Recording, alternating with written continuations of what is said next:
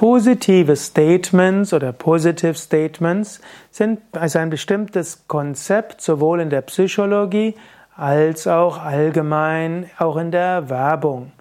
Man macht Positive Statements über sein Produkt und sagt nicht, was es nicht ist. Man ist zwar auch so, dass Ängste Menschen irgendwie motivieren können, aber im Allgemeinen macht man positive Statements, also positive Behauptungen über etwas. Und in diesem Sinne, auch wenn du sprichst, wenn du zu einem Menschen sprichst, über einen Menschen sprichst, ist es gut, überwiegend positive Statements zu machen.